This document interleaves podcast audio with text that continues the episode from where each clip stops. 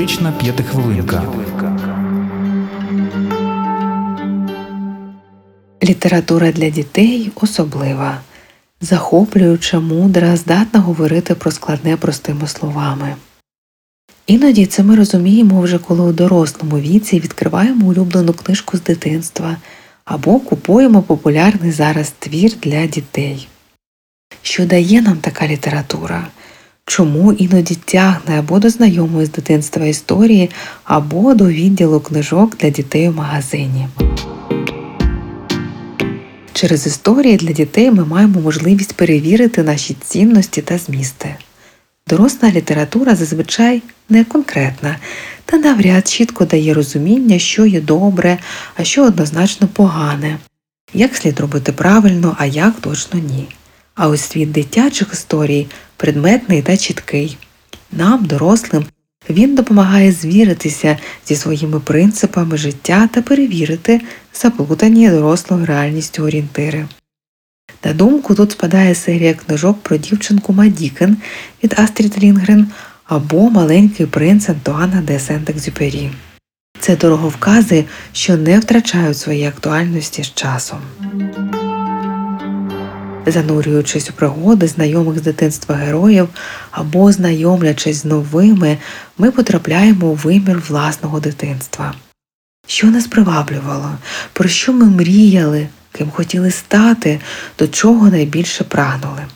Можливість поновити або покращити контакти з власною внутрішньою дитиною це важливий ефект книжок для дітей. Де зараз ті, що захопливо читали Тореодорів з Васюківки Всеволода Нестайка, або і нині подорожують світами Гаррі Поттера Джоан Роулінг? Гарне питання для самоаналізу. Якщо дитячі книжки ми читаємо вже із власними дітьми, це дає нам можливість подивитися на світ очима дитини, краще зрозуміти її, за потреби допомогти бути на її стороні. Знайомство з новими, вже сучасними героями, яких не було у нашому дитинстві, це спосіб краще розуміти сучасні дитячі контексти, проблеми, теми, прагнення. Через книжку таким чином налагоджуємо діалог з дитиною та розуміємо її. Тож, якщо не знаєте про сучасних героїв, запитайте про це у ваших дітей. Дитяча література парадоксальним чином надзвичайно гарно мотивує. Неочікувана, але насправді це легко пояснити. Герої стикаються з багатьма перешкодами, складнощами, проблемами, а то і відвертими трагедіями, та знаходять сили боротися, радіти життю, шукати помічників на шляху та йти до своєї мети. Том Сойер, Пінокіо, Аліса у дивокраї, Пепі довга панчоха, їх завзяттю та енергії позастрили би багато дорослих. Той же час не завжди усе завершується добре. Знаємо багато прикладів казок та історій з сумним фіналом. Вони допомагають нашому серцю не зачерствіти, адже тепер ми ті дорослі, які можуть змінювати обставини та світ.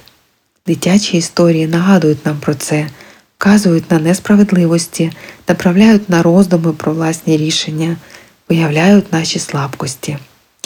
Згадаємо дівчинку з сірниками Ганса Крістіана Андерсона, від якої у будь-якому віці щемить на серці, або Полянну Елінор Портер, сповнену світла та надії.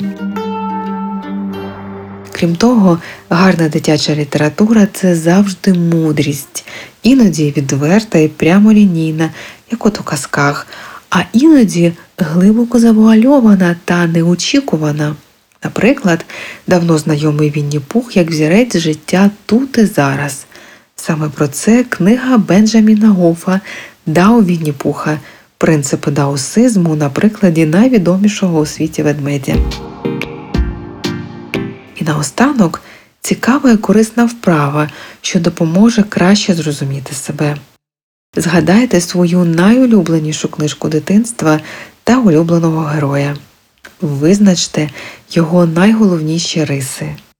Чим ви були захоплені і у чому хотіли бути схожими на цього героя або героїню, який девіз він або вона мали в житті. Запишіть це та подумайте, чи присутні ці характеристики у вашому теперішньому житті. Що ви зараз відчуваєте до цього героя? Яку пораду він або вона дали би вам зараз? Тримайтеся, бережіть себе та до нових корисних зустрічей у ефірі. Психотерапевтична п'ятихвилинка.